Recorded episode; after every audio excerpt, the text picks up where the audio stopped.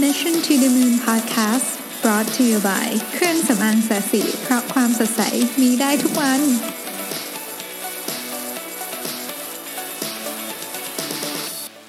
สวัสดีครับ ยินดีต้อนรับเข้าสู่ Mission to the Moon Podcast เอพิโซดที่ 68 นะครับ ก็วันนี้กรุงเทพฝนตกหนักมากนะฮะ แล้วก็ BTS ก็เสียมาเป็นวันที่ 2 แล้วนะครับ เมื่อวานก็เสียนะโอ้โหวุ่นวายกันไปใหญ่เลยนะ วันนี้ก็ยังเสียอยู่นะครับ ก็เหตุการณ์ฝนตกหนักวันนี้เราก็ BTS เสียเนี่ยทำให้ผมนึกถึงถึงเรื่องเรื่องหนึ่งนะครับ ซึ่งซึ่งอยากจะมาชวนคุยในวันนี้นะฮะก็มันมันเป็นเรื่องของของเมืองนะครับ ก็มหานครนิวยอร์กทีนี้เวลาเราพูดถึงเรื่องเรื่อง ความเปลี่ยนแปลงของอะไรใหญ่ๆอย่างเมืองเนี่ยนะครับหรือหรือโลกหรืออะไรเงี้ยนะฮะเคยมีคนกล่าวไว้ว่า คนเรามักจะคิดว่าอะไรอะไรเนี่ยไม่ค่อยเปลี่ยนนะฮะเพราะเราอยู่ในโลกที่อากาศในวันพรุ่งนี้เนี่ยมีโอกาส 85%ที่จะเหมือนกับอากาศในวันนี้ มันจึงทำให้รู้สึกว่าอืมพรุ่งนี้ก็คงจะคล้าย ๆ กับวันนี้นะฮะผมคิดว่ามันเป็นการเป็นข้อสังเกตที่ที่น่ารักดีนะครับ ก็ ผมอยากจะพูดถึง TED Talk กันหนึ่งซึ่งซึ่งเป็น TED Talk ที่โดนใจผมมากอีกอันหนึ่งนี่ยนะครับ คน speaker ท่านนี้ชื่อ Amanda Burden ซึ่งเป็น City Chief Planner ของนิวยอร์กนะครับในยุคที่ไมเคิลบลูมเบิร์กเป็นนายกเทศมนตรีนะครับอแมนด้าเนี่ยมีส่วนในการพัฒนาโครงการให้กับเมืองนิวยอร์กหลายโครงการด้วยกันนะครับ แต่ว่าที่เรารู้จักกันดีแล้วก็เป็นที่โด่งดังไปทั่วโลกนี่ก็คือ The High Line ซึ่งเป็นสวนลอยฟ้านะฮะที่เกิดขึ้นจากรางรถไฟเก่านะครับ ลองไปเซิร์ช Google ดูจะเห็นภาพมากมายของ The High Line นะครับ แล้วก็มีคนเดินทางไปหลายล้านคนเนี่ยเพื่อที่จะไปเยี่ยมชม The High Line นะครับ ซึ่งจริงๆเนี่ยต้องบอกว่าอแมนด้าเนี่ยเป็นคนที่มีส่วนสำคัญอย่างมากเลยที่รักษาโครงการนี้ให้อยู่มาจนถึงทุกวันนี้ได้นะครับ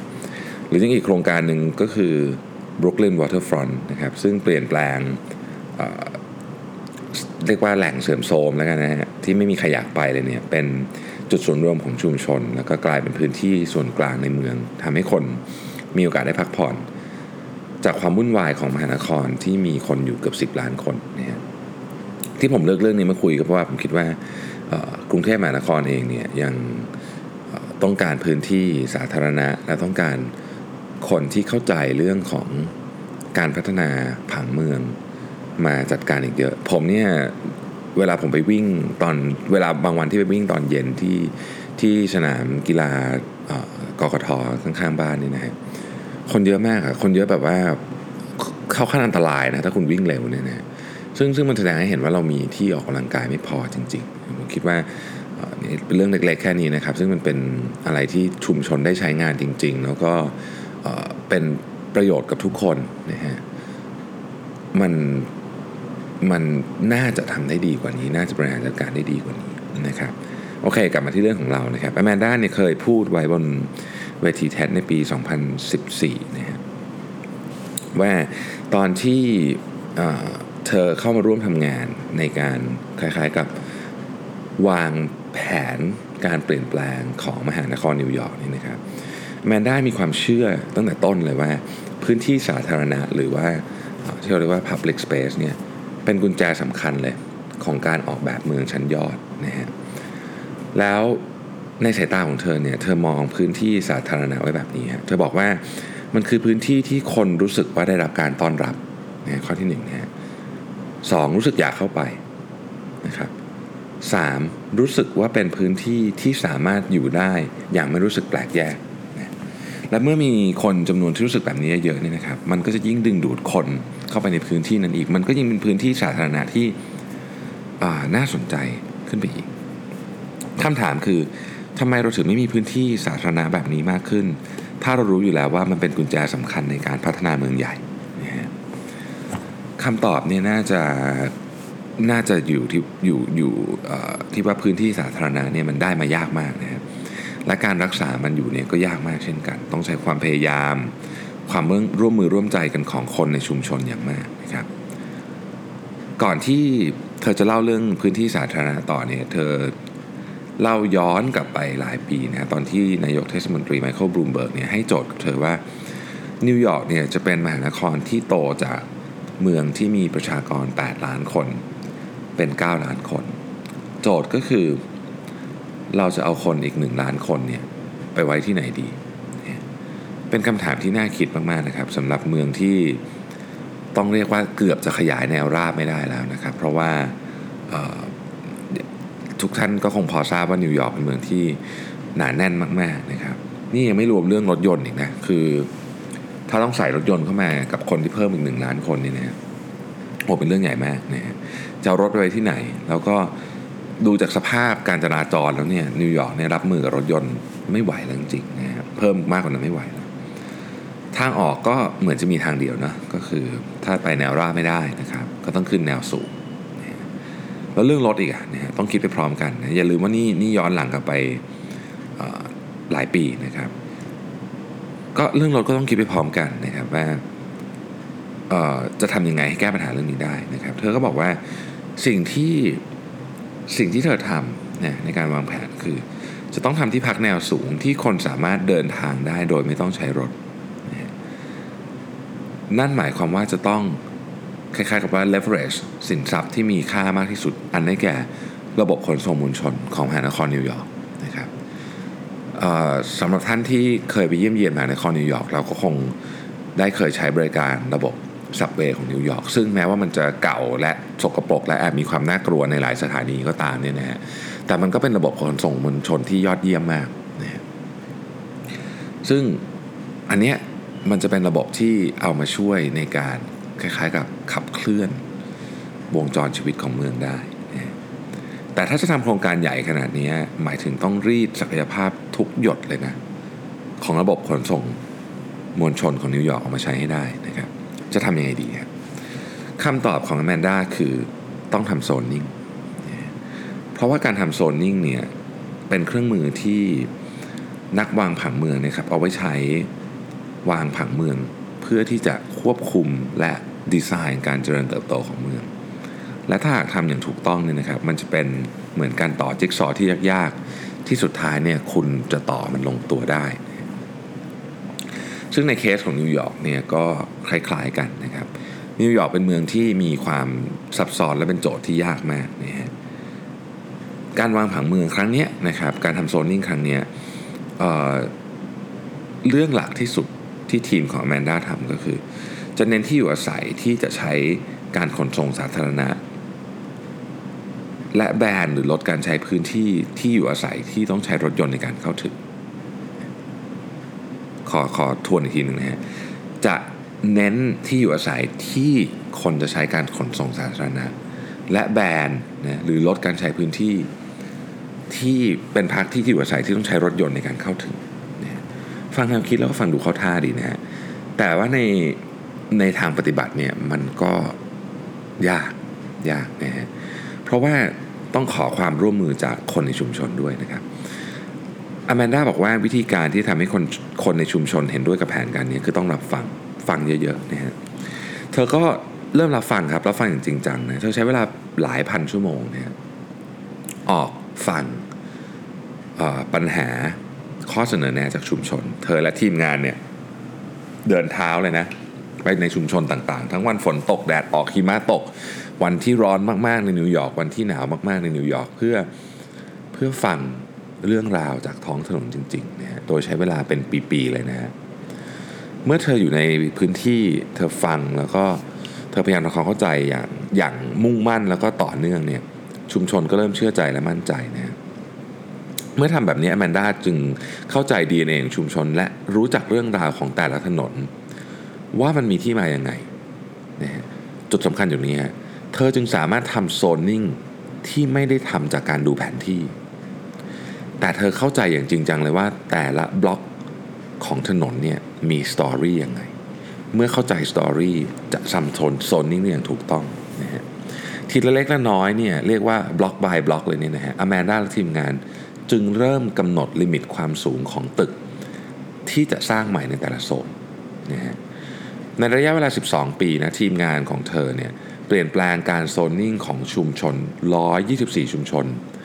12,500 บล็อก ซึ่งคิดเป็น 40%ของพื้นที่ในมหานครนิวยอร์กนะฮะผลของการทำแบบนี้นะครับทำให้ 90%ของตึกที่สร้างใหม่ทั้งหมดในนิวยอร์กนั้น สามารถเดินเท้าถึงรถไฟใต้ดินได้ภายใน 10 นาทีพูดอีกในหนึ่งก็คือคนที่อาศัยอยู่ในตึกที่สร้างใหม่เหล่านี้เนี่ยไม่จำเป็นต้องมีรถยนต์ในการเดินทาง สุดยอดมากนะครับ นี่คือการจัดระเบียบเมืองที่มีอายุหลายร้อยปี ไม่ใช่เมืองใหม่ ที่สำคัญที่สุดเพิ่งจัดมาเมื่อไม่นานมานี้ด้วย หมายถึงว่ามันสามารถทำได้จริง แม้ว่าจะอยู่ในยุคปัจจุบันแล้วก็ตามคือ เหมือนเวลาเรามองเมืองเราจะรู้สึกว่าเอ้ยมันเต็มไปหมดแล้วแต่จริงๆแล้วมันไม่เต็มมันสามารถทำแบบนี้ได้นะครับการทำโซนนิ่งกับการทำพื้นที่สาธารณะนี่เป็นเรื่องที่เกี่ยวข้องกันโดยตรงนะครับความใฝ่ฝันสูงสุดอันหนึ่งของแมนด้าคือการทำให้เมืองเนี่ยมีพื้นที่สาธารณะเจ๋ง เพราะเธอเชื่อจริง ๆ ว่าพื้นที่สาธารณะหรือ Public Space ที่ดีเนี่ยจะสร้างเมืองที่ดีออกมาได้ และเมืองแบบนั้นเนี่ยเป็นเมืองที่เหมือนมีปาร์ตี้ที่สนุกมากๆอยู่ตลอดเวลานะมันมันทำให้คนอยากอยู่แล้วก็ไม่อยากไปไหนนะครับอแมนด้าเนี่ยมีตัวอย่างการทำพื้นที่สาธารณะที่ดีมาก เช่น โครงการที่เธอร่วมทำที่ย่านริมน้ำในกรีนพอยต์และวิลเลียมสเบิร์กนะครับซึ่งแต่เดิมเนี่ยเป็นพื้นที่รกร้างมีแต่ขยะ และแน่นอนไม่มีใครอยากเข้าใกล้นะครับ ซึ่งตรงนี้มันเป็นมันเป็นพื้นที่ที่ยาวมากประมาณสัก 2 ไมล์ได้นะฮะเธอกับทีมงานเนี่ยใช้เวลาดมสมองออกแบบพื้นที่ทุกตารางเมตรเลยนะครับ จากเดิมที่เป็นพื้นที่รกร้าง เป็นเป็นขยะเป็นอะไรเงี้ยนะครับ ให้กลายเป็นสวนริมน้ำมีต้นไม้มากมาย และแน่นอนว่ามีที่นั่งสำหรับทุกคนเต็มไปหมดเลยนะครับ ผลจากการทำงานที่ละเอียดมากนะครับมันเป็นผลงานที่มหัศจรรย์มาก ถ้าคุณลองไป Google ภาพ before after ของย่านนี้ดูนะฮะ Greenpoint และ Williamsburg นี่นะครับ คุณจะตะลึงกับความเปลี่ยนแปลงแบบไม่น่าเชื่อเลยนะฮะและแน่นอนนะครับมาถึงเรื่องสำคัญเรื่องเป็นไฮไลท์ของเรื่องนี้ก็คือ The High Line นะฮะ The High Line เนี่ยเดิมเป็นทางรถไฟยกสูงที่ไม่ได้ใช้แล้วนะฮะ ซึ่งจะวิ่งผ่าน 3 โซนในฝั่งตะวันตกของเกาะแมนฮัตตันนะฮะ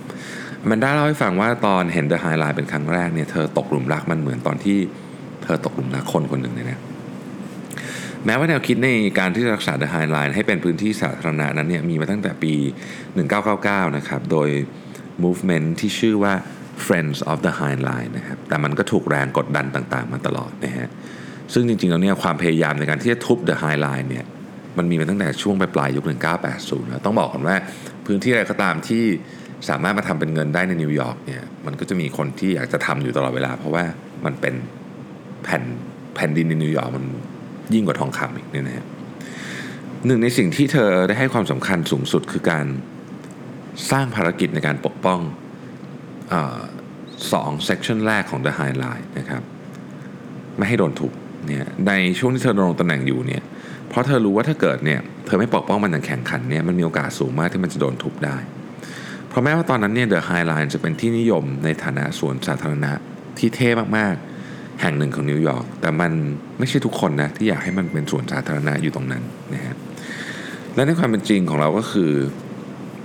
ความสนใจของภาคทุนนิยมเนี่ยมีโอกาสหรือแนวโน้มที่จะขัดแย้งกับความสนใจในการใช้พื้นที่สาธารณะได้ตลอดเวลานะครับคุณอาจจะพูดได้ว่า เอ้ย มันดีจังเลยนะที่มีคน 4 ล้านคนมาที่เดอะไฮไลน์ทุกปี แต่ว่านักพัฒนาอสังหาริมทรัพย์เนี่ย พยายามอาจจะมองเห็นลูกค้ามากกว่า คนที่เป็นคนมาใช้งาน ในในในลักษณะของพื้นที่ที่เป็น Public Space นะพอเริ่มพอเริ่มมองเห็นมันเป็นเชิงธุรกิจมากขึ้นเนี่ยความคิดในการใส่ร้านค้าไว้ก็จะเริ่มมีนะฮะการใส่ร้านค้าไม่ดีไงก็ก็เป็นการ serve serve คนที่มาใช่ไหมแต่ว่าในความคิดของแมนด้าเนี่ยการมีร้านค้าเนี่ยจะทำให้พื้นที่ตรงนั้นกลายเป็นห้าง ไม่ใช่สวนสาธารณะ บทบาทการรับใช้ผู้คนระหว่างห้าง กับสวนสาธารณะนั้นต่างกันมากนะฮะและเมื่อไม่นานวันนี้ส่วนที่ 3 และส่วนสุดท้ายของ The High Line เนี่ยถูกหยิบยกขึ้นมาเป็นประเด็นเพราะว่าบริษัทพัฒนาอสังหาริมทรัพย์ขนาดใหญ่เนี่ยนะครับที่กำลังก่อสร้างโครงการที่มีพื้นที่กว่า 17 ล้านตารางฟุตที่อยู่ที่ฮัตสันยาร์ดเนี่ยพวกเขามาหาแมนด้าเพื่อเสนอว่าควรจะรื้อถอนส่วนที่ 3 ของ The High Line เป็นการชั่วคราว หรือที่เขาเรียกว่า temporary disassemble อาจจะเป็นเพราะว่า The High Line ไม่ได้อยู่ในจินตนาการของเมืองที่มีตึกระฟ้าสวยงามที่กำลังจะเกิดขึ้นในย่าน The Hudson Yards นะหรือมันอาจจะเป็นเพราะว่า The High Line เนี่ยไปขัดขวางการ develop หรือเปล่านะครับแต่ไม่ว่าอะไรก็ตามเนี่ยทีมงานของเธอใช้เวลาทุกวันเป็นเวลา 9 เดือนอย่างไม่หยุดหย่อนในการเจรจา เพื่อที่จะได้รับการลงนามในสัญญาว่าด้วยการห้ามหรือถอนหรือทำลาย The High Line นะครับเหตุการณ์ที่เกิดขึ้นในปี 2012 นะฮะ และเป็นการเหตุการณ์สำคัญที่ทำให้ส่วนที่ 3 หรือ the third section ของ the High Line เนี่ยอยู่ได้มาจนถึงทุกวันนี้นะครับแมนด้าย้ำว่าสิ่งที่เธอเล่ามาเนี่ยทำให้เห็นว่าไม่ว่าพื้นที่สาธารณะนั้นจะเป็นที่รู้จักหรือโด่งดังแค่ไหน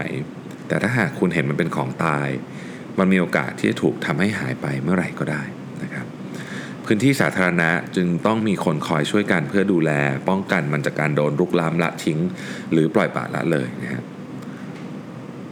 เธอบอกว่าถ้าหากจะมีบทเรียนสักเรื่องหนึ่ง ที่เธอได้เรียนรู้จากการเป็นนักวางผังเมืองก็คือ พื้นที่สาธารณะนั้นมีพลัง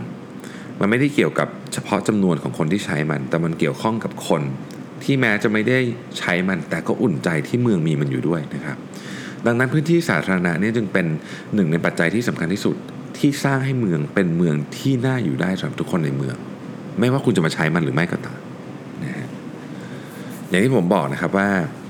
ไม่มี TED Talk เยอะนะที่ได้รับ standing ovation นะครับและนี่ก็เป็นหนึ่งใน TED Talk ที่ได้รับ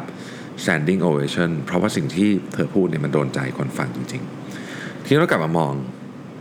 ตัวเราบ้างนะครับ ทุกวันนี้เราคิดถึงพื้นที่สาธารณะสำหรับคนในเมืองยังไงบ้างนะครับ และในอนาคตของเราเนี่ยเราเราเรามองเรื่องนี้ยังไงบ้าง ผมคิดว่าในโลกอนาคตเนี่ยเทคโนโลยีอะไรต่างๆเนี่ยมันจะเกิดขึ้นอย่างรวดเร็ว การเข้าถึงข้อมูลข่าวสารของประชาชน ก็จะเพิ่มมากขึ้นนะครับ ผมเชื่อว่ามุมมองเกี่ยวกับพื้นที่สาธารณะของเราเนี่ยจะเปลี่ยนแปลงไปนะสมมุติว่าจะมีโครงการสักอย่างที่เกี่ยวกับความเป็นอยู่ หรือเกี่ยวข้องกับชุมชนเราโดยตรง เช่นตัดถนนสร้างสะพาน สร้างสวนเลนจักรยาน หรือพื้นที่สาธารณะในรูปแบบอื่นเนี่ย ในโลกอนาคตอันใกล้เนี่ยเราสามารถมองเห็นความเป็นจริงที่จะเกิดขึ้นได้เลยว่า เมื่อของจริงๆมันเกิดแล้วเนี่ยมันจะมันจะเป็นอะไรนะครับ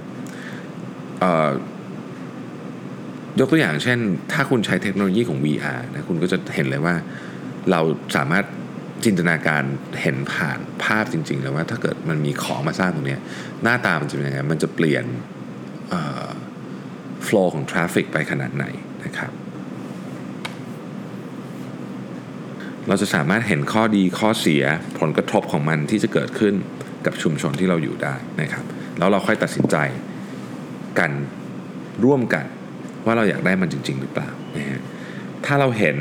มันโดยการใช้เทคโนโลยีเข้ามาร่วมในการสร้างให้เห็นว่าภาพมันเป็นยังไงเนี่ยเราจะตัดสินใจด้วยความคิดมากขึ้น ใช้อารมณ์น้อยลงนะซึ่งผมคิดว่ามันเป็นวิธีการที่ที่น่าจะดีนะครับผมแน่นอนว่ากระบวนการ ทำประชาพิจารณ์หรืออะไรที่เกี่ยวกับพื้นที่สาธารณะนี่ในอนาคตมันก็จะเปลี่ยนไปอีกนะ เราอาจจะมีการใช้บล็อกเชนเข้ามาซึ่งทุกคนจะมีส่วนร่วมจริง ๆ คนที่มีส่วนร่วมก็คือมีสิทธิ์จริง ๆ ที่จะเข้าร่วมในการทำประชาพิจารณ์ เห็นจริง ๆ ว่าภาพของสิ่งที่เกิดขึ้นในชุมชนเป็นยังไงนะครับแล้วก็เรื่องความปลอดภัยเรื่องการสวมสิทธิ์เรื่องอะไรพวกนี้ก็สามารถแก้ปัญหาด้วยการใช้บล็อกเชนนี่อาจจะเป็นนิมิตหมายใหม่ของการใช้ความคิดเห็นของประชาชน โดยเสียงของประชาชนจริงๆนะฮะโดยอาจจะไม่ต้องผ่านระบบตัวแทนอย่างในอดีตที่ผ่านมาเนี่ยจริงๆ อันนี้มันก็เป็นเป็นแนวคิดที่คนเขาพูดกันเยอะมากอยู่แล้วเนี่ยเราก็สามารถนำมาปรับใช้ได้ คือผมชวนคุยนะครับว่าเราอาจจะมี disruption มากมายที่เกิดขึ้นที่เกี่ยวข้องกับประเด็นของพื้นที่สาธารณะ เพราะว่าผมเชื่อว่าเราเราต้องการของแบบนี้เยอะขึ้นเยอะ โดยเฉพาะในอนาคตที่เมืองจะขยายขึ้นและมีคนย้ายเข้ามาอยู่ในเมืองมากขึ้นนะครับ วันนี้สองเหตุการณ์เนาะก็คือ BTS กับฝนตกหนักเนี่ยก็ทำให้ผมนึกถึงเรื่องนี้แล้วก็อยากจะชวนคุยครับว่าทุกท่านมีความคิดเห็นยังไงบ้างนะครับ ก็หวังว่าคงจะกระตุ้นตอบนิดหนึ่งว่าเราเราในฐานะประชาชนที่ที่อยู่ในเมืองไม่ว่าจะอยู่เมืองไหนก็ตามเนี่ยเราควรจะมีบทบาทอย่างไรกับเรื่องนี้บ้างนะครับ โอเคก็วันนี้ก็ พอประมาณนะฮะอ๋อมีเรื่องฝากประชาสัมพันธ์นิดหนึ่งนะครับ รายการชาร์กแทงหลายท่านอาจจะเคยดูนะฮะตอนนี้มีผู้จัดมาได้รับลิขสิทธิ์มาจากที่เมืองไทยแล้วนะครับผมก็เป็นหนึ่งในชาร์กที่จะไปร่วมออยู่ในรายการด้วยนี่นะครับ ก็เขากำลังจะพับลิกแล้วเดี๋ยวพรุ่งนี้จะมีเริ่มมีจะเริ่มมีงานค่อยๆ ทยอยเปิดตัวชาร์กแต่ละท่านแล้วก็ทยอยเริ่มอบอกกติกาในการสมัครนะครับสำหรับ ผู้ประกอบการท่านไหนที่ที่สนใจฟอร์แมตนี้นะครับของ Shark Tank ซึ่งลองไปกดใน YouTube ดูก่อนได้นะฮะรายรายการนี้ก็มีมาอยู่ในหลายประเทศอยู่แล้ว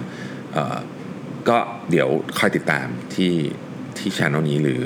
หรือในเพจ Mission to the Moon ก็ได้นะครับว่าเดี๋ยวจะค่อยๆ ลงทยอยลงรายละเอียดให้เท่าที่บอกได้ตอนนี้ว่าการสมัครเป็นยังไงนะครับ คิดว่าหลายท่านน่าจะสนใจนะครับ ก็เป็นโอกาสที่ดีทีเดียวที่จะได้ลองรับคม